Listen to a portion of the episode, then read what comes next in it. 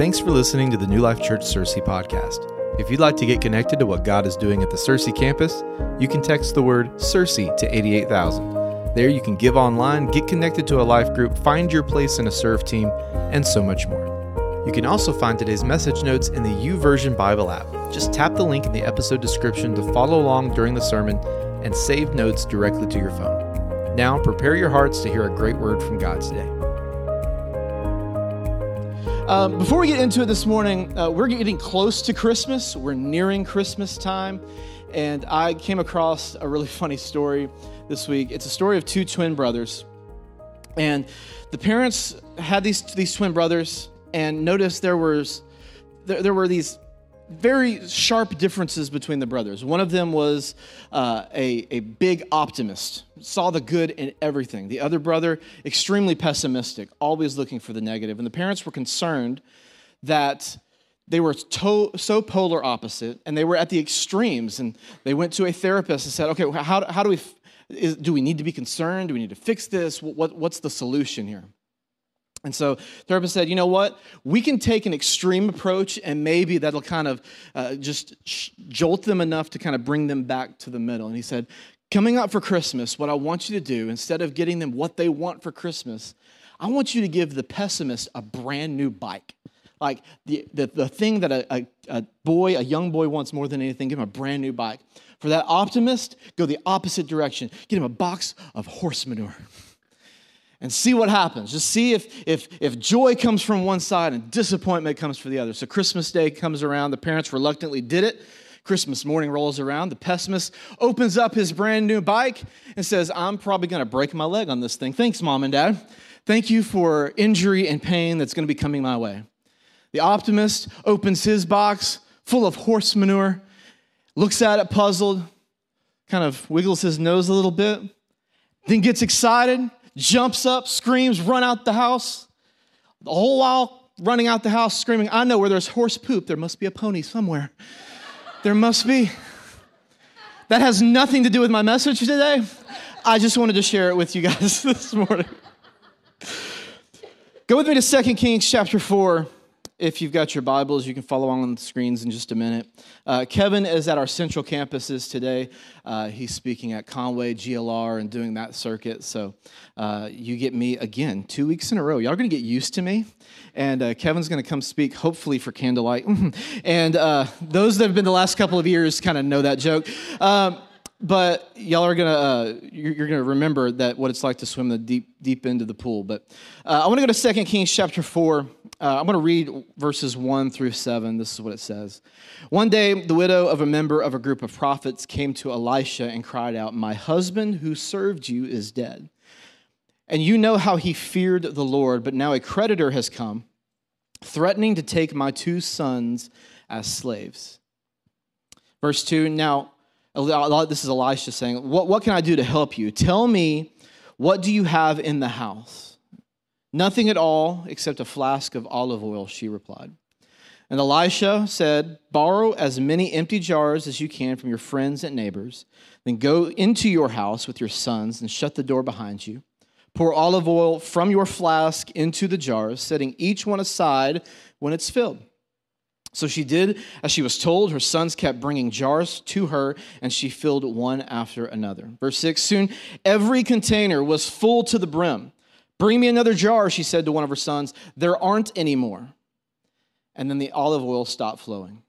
When she told the man of God what happened, he said to her, Now sell the olive oil, pay off your debts, and you and your sons can live on what's left over. I want to pray this morning. God, we thank you so much for your word. Thank you for what you have in store for us today. God, I pray that these words are not my own, but they come straight from you, that I just don't get in the way. God, help us learn a little bit more about what your word has to say today, and we thank you for it in Jesus' name. And everybody said, Amen. Let me give you a little context on this story this morning. Uh, this woman uh, that we, we read about here, her husband has died, and they owed money to tax collectors. This was not uncommon, um, but in this situation, no husband equaled no income. And so, she, since she could not be bringing any money in, she still has to pay this debt that is owed. Now, the legal system in Israel at this time would not allow her to declare bankruptcy. They couldn't do it. She would end up having to, if she couldn't pay the debt, she would literally have to give her sons as servants to her creditor as payment for the debts. So when she approached Elisha, she was completely out of options. When she approached Elisha and said, This is the situation I'm in, she was at the bottom of the barrel. It was literally going to take a miracle to save her sons from slavery. And so Elisha, on behalf of God, instructs her to do two things. Okay? I'm going to go ahead and spoil, spoil the points for this message and give you the two things he asked her to do, and we're going to dive into them and dissect them a little bit as we go today. But he asked her to do two things. Number one, prepare, and number two, pour. Prepare jars, prepare things, and then I want you to pour it out.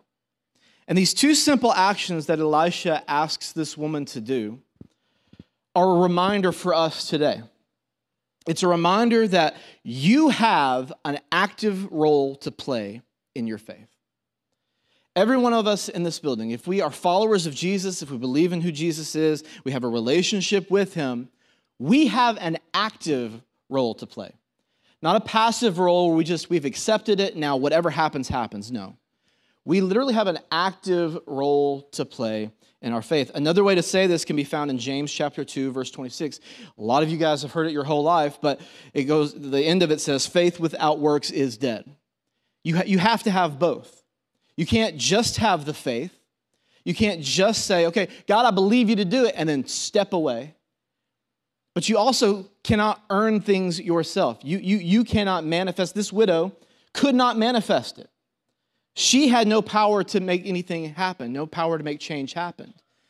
She could believe all she wanted to, but if there was not the preparing and pouring, the miracle would not have happened. In the same way, she could have believed God to intervene, but she had to have a role to play in this. And if you don't believe me, you can look throughout Scripture and find this time after time after time after time again. Abraham, take your son to the mountain. Moses, striking the water to see it part. David, go gather five stones. Jesus to the blind man, go and wash. Jesus to the, to the guards, roll the stone away so Lazarus can come back out. Time and time again, there is action involved in the miracle being happened. Action is required of us. So, this morning, what I want to do is I want to look at these two steps that the woman needed to do and how we can apply them to our own lives, okay? So, the first one is to prepare. We must be prepared the very first thing Elisha said to this woman was, Prepare. I need you to gather things. I need you to gather jars. I need you to bring them to your house. I need you to get them in the right spot. In verse 3, he says, Borrow as many empty jars as you can find from your friends and your neighbors. In other words, how badly do you want this? You need a miracle? How badly do you need this miracle? because, and this, this stood out to me as I was preparing for this this week, the level to which you prepare will be the level to which you receive. This woman gathered as many jars as she could, and once all the jars she gathered was full, the miracle ended. Had she gathered 10 jars together, she would have 10 full jars of oil. Had she gathered a hundred, it would be a hundred, not a hundred and one, just magically appear in the corner. Oh, there's an extra jar full of oil. No, it was however many she brought, is how many that were given to her. So this morning, what does it mean to be prepared? I'm going to give you kind of three. If you're a note taker and you like outlines, I'm your man today, okay? Under prepare, I got three sub points for you. What does it mean to be prepared? Number one, use what you have. Use what you have. Nothing. Everybody say nothing. Now, everybody say nothing. Nothing is too insignificant for God to use. Nothing. Nothing. Bible is full of examples of this also. Small, insignificant things that God was able to use when, when it didn't make sense that he used them. An axe head, a staff, a slingshot, a manger. Ever heard of it? Like, God loves using the insignificant, everyday, small things that we think are useless. He loves taking those things and doing something with it. Personally, this is kind of a God flex. Like, he's like, yeah, you don't think I can use that? Watch this. I'll bring the Savior of the world to that stable. Like, this is God saying, I, I, I am worthy of praise. Watch this. God loves using insignificant things to do incredible things. The talent that you have that you think is useless, God wants to use it. Kevin talked about it during, during our vision message a few weeks ago. How, how we've, we've seen in our own church, people say, you know, here's my, it's $1. Oh gosh, this, I'm embarrassed. This is not enough. God uses it. Whatever it is, look inward at your life. If you're a note taker, write a note and say, look at myself. What is it? What do I think is insignificant that God can use? Because I guarantee every one of us in this place have something that we view as insignificant that God wants to use. The talents you have that you think is useless, go gather them up. The passion that you have deep in your gut that you don't think the church would, would ever be interested in, go gather it up. Go gather up the things in our lives that we think are useless. In verse 2, Elisha says, What do you have? And she says, Nothing at all. And I think when I read this, this is how I read it. He says, Well, what do you have in the house? And she goes, Nothing at all. And I feel like Elisha just kind of stared at her for a minute, like, You sure about that? kind of like you stare at your kids when they say, I cleaned my room. Did you really? like they just, just the kind of stare that says, Are you sure? And she goes, I got a flask of oil. Is that okay? To her, this flask of oil was so small and insignificant, she didn't even think it was worth mentioning. Now, I, looked into this. Many think that this was probably not cooking oil or anything like that. This was probably very small and used for like anointing. So this was like a, a ceremonial thing. So she's like, well, this, this is not going to be enough to, to sell, to make any money off of, or to do anything with. So it's insignificant. And then Elisha tells her, go, something amazing is about to happen. It turns out she was overlooking the very thing that God wanted to use for her miracle. She was overlooking it. Uh, John Collins asked me before service, he goes, What's your, Who's your favorite Bible character? And I, I talked about David. David is a great example of this very point. Because when Samuel was out looking for the next king, God directed him to go to the house of Jesse. So Jesse, the dad, brings out all his sons. I think there may have been seven of them, brings them all out, strapping young men, people who can work the field, worthy of being a king. And Samuel goes, No, you, you don't have who I'm looking for. Uh, do you not have any other sons? He goes, Well, David's back there somewhere tending to the sheep, but surely you don't want him. He's the scrawny runt of the, of the boys. And he ended up being king and one of the most influential people in Scripture. If you don't think God can use insignificant people, think again. God specializes in using the insignificant things. And we must remember that A, God placed that thing in your life to begin with, and B, what God placed in you, nobody else can take from you. Nobody else. Want proof? Romans chapter 11, verse 29. For, the, for God's gifts and his call can never be withdrawn. So here's a question for you this morning What are you overlooking in your life that God can use? I had you write that down earlier. What are you overlooking in your life that God can use? The second way we need to be prepared, we need to empty it out. We need to empty it out. Whatever you have, we need to empty out. When Elisha asks her to go and get every jar she can find, the word he uses in Hebrew uh, is the word for vessel, which is kale.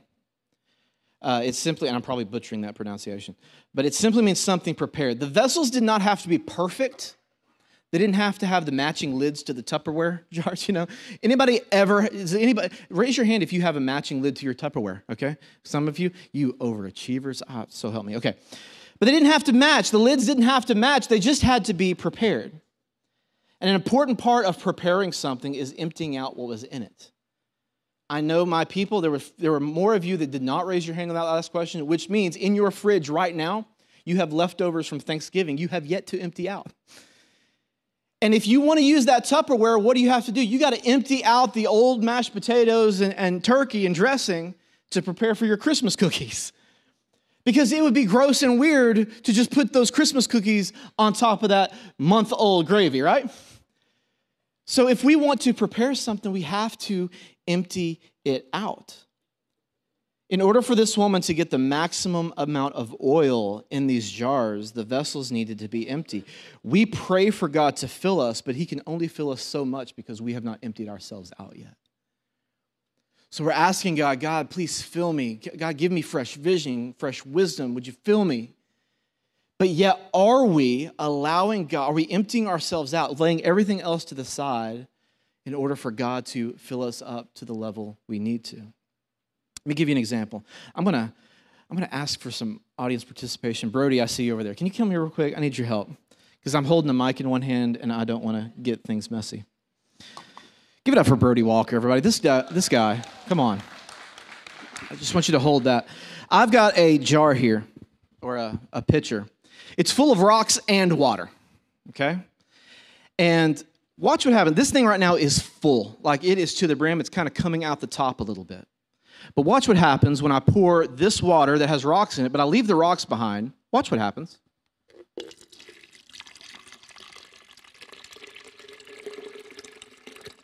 I hope nobody has to go to the bathroom right now.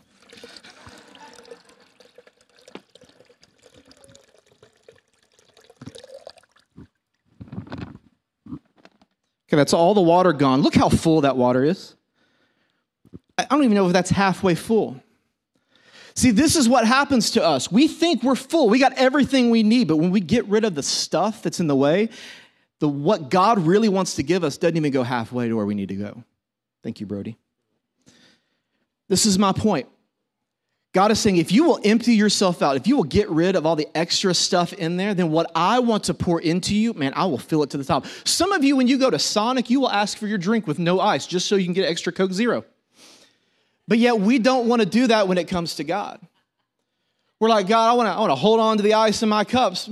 Even though I know you want to give me more, I'm not willing to get rid of this yet. God is saying, I, I want, I want you to empty yourself now, if I'm, I'm this woman in the story, man, I am going through every crevice in my house. Dog bowls, I'm emptying them out. The, the Keurig that's got the water in it, get rid of that too. Like everything that can hold liquid, I am gathering together because my son's lives are on the line. I'm emptying everything. I'm going to my neighbor's house and they're saying, Well, you can't take that. You want to bet I can't? I will take that from your hands to go take care of my kids. And I'm willing to empty everything out because what you have to fill it up with, God, is way more worth it. Jen Hatmaker has a great quote. She says, Usually the things we think we need become the very things we need to break from. There are things that we have in our life, and I don't know what it is. For every person, it's going to be different. Maybe it's your Netflix account, maybe it's relationships like we talked about last week, maybe it's, it's other addictions that you may have. Maybe it's mindsets. The list can go on and on, but there are things in our lives that we have that are inside the vessel that God wants to use, but sometimes we are so unwilling to get rid of them, even though what God wants to fill in our lives is so much more. John 3:30 says, "He must become greater, and I must become less." Everything I have, whatever is inside of me, God, take it away. Just fill it with more of you. So here's the question for this one. What is taking up space in your life that can be emptied out so that God can fully do what He wants to do in your life? What are the things? I would challenge you today, this week, sometime before the end of the year, like write out the things in your life that you can let go of. Let go of them. Third thing when it comes to being prepared is you have to be in the right position. You have to be in the right position. This widow uh, was asked by Elisha to gather the vessels all the vessels she could find. Everybody say gather. I, I love crowd participation, so thank you for helping me out today. I find it interesting that she was asked to bring them to her home. Like it wasn't take your flask and go to your neighbor's house and just start filling them. No, it was put those things in the right position. Go into your house, bring them to your house, and then close the door behind you. There were instructions. It's because the jars needed to be in the right position to receive, to receive what God wanted to do in them.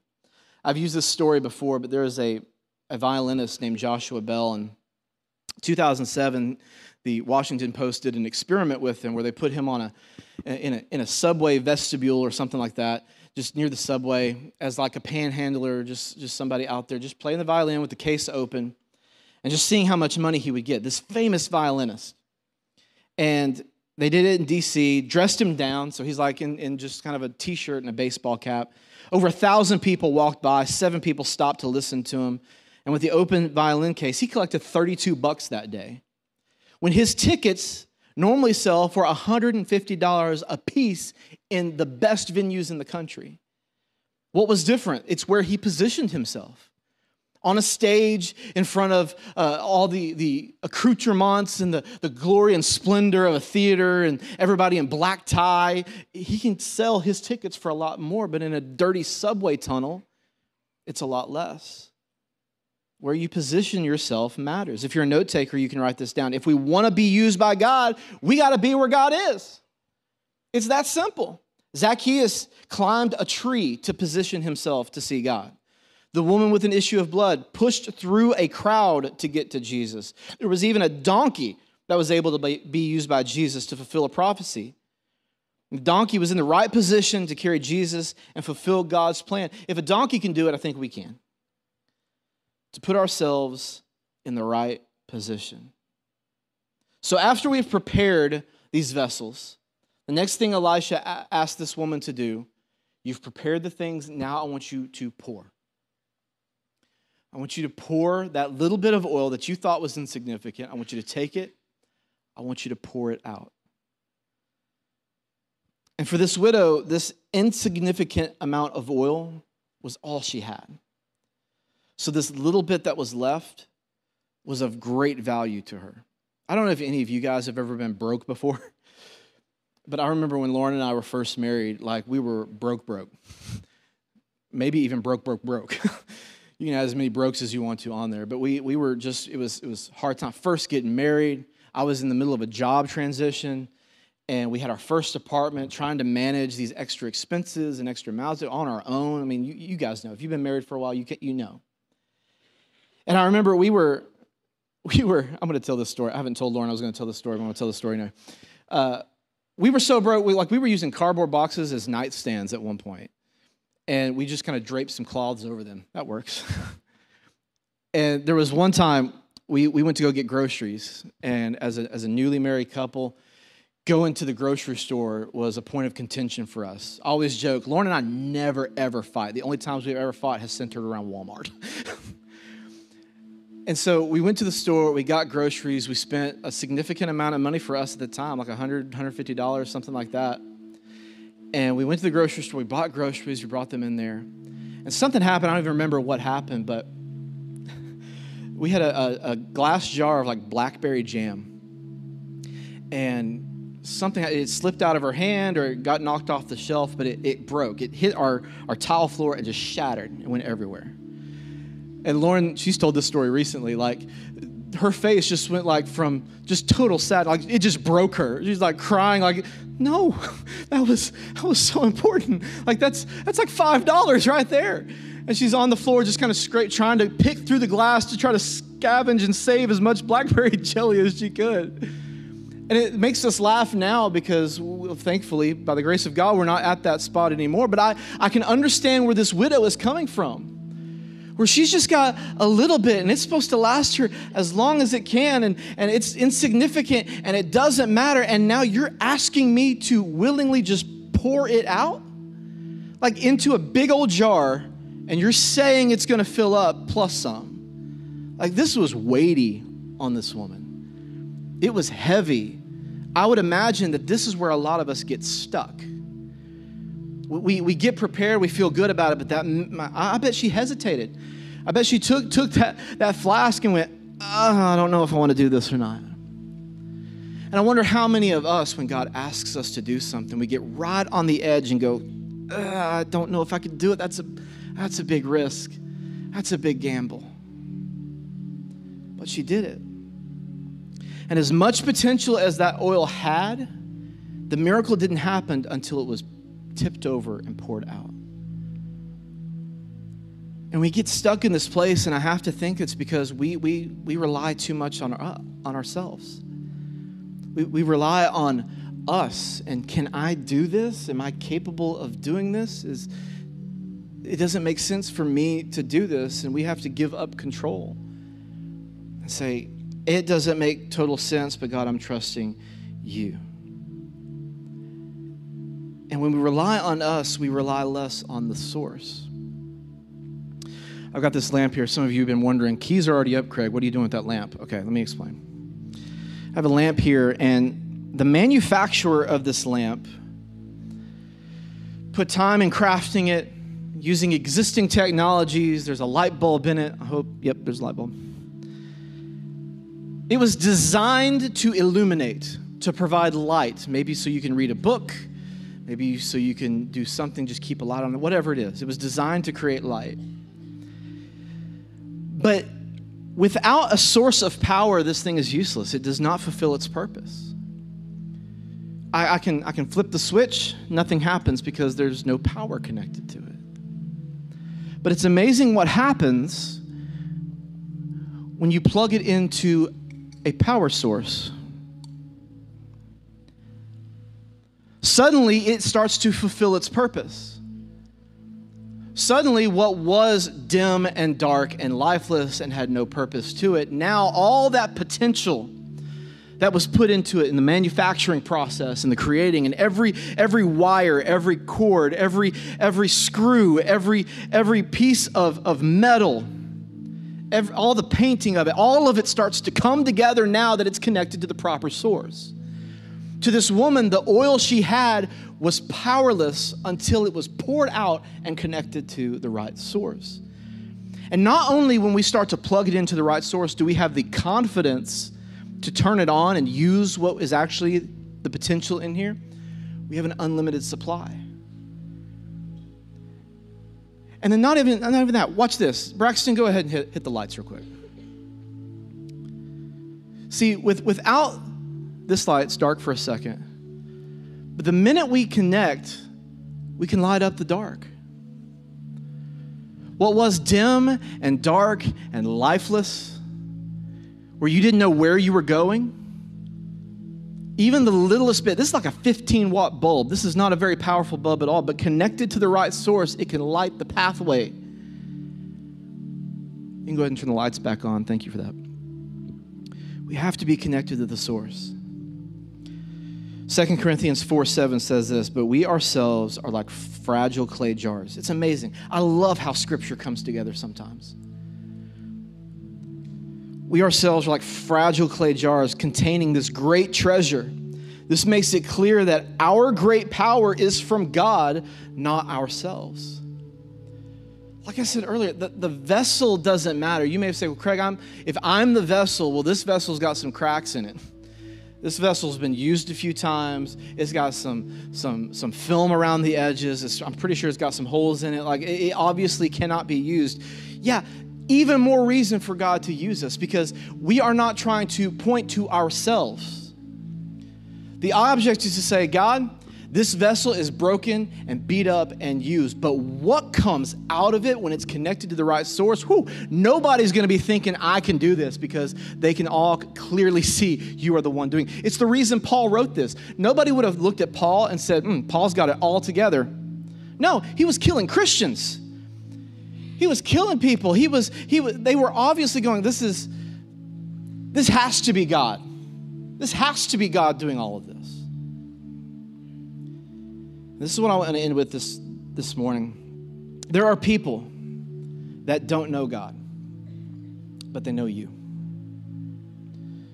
There are people that do not know God, but they know you. There are people that you know that will never step foot in this church or any other church, but they know you.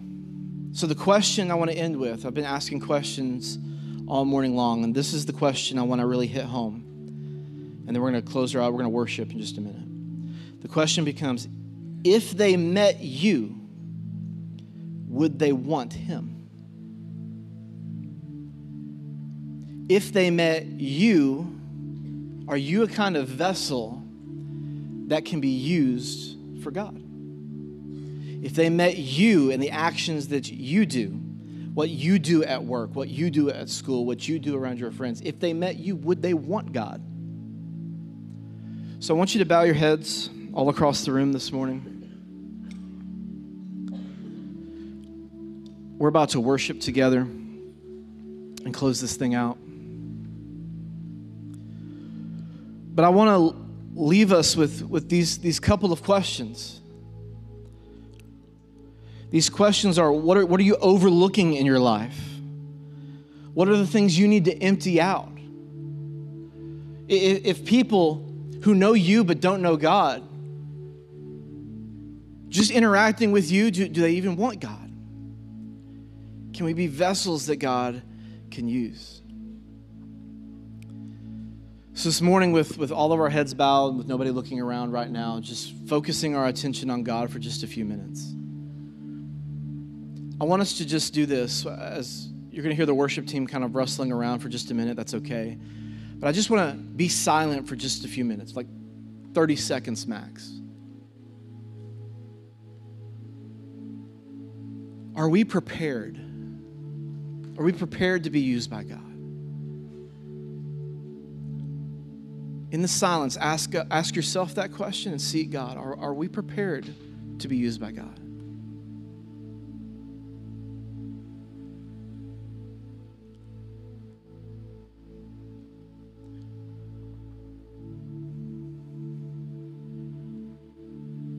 The second question if we are prepared, are we willing to pour it out? Are we willing.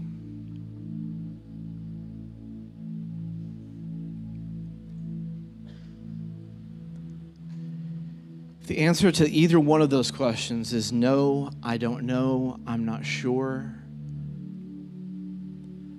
then I want to challenge you during our worship time in just a few minutes. I'm not going to I'm going to pray in just a minute, but I'm not going to have you recite a prayer. But in this worship time, I want you to intentionally seek God. Even if you're not singing along with the song, even if you're not looking at lyrics on a screen, I want you intentionally focusing your attention on God and saying, God, prepare me. Show me what it means to be prepared. Teach me how to prepare.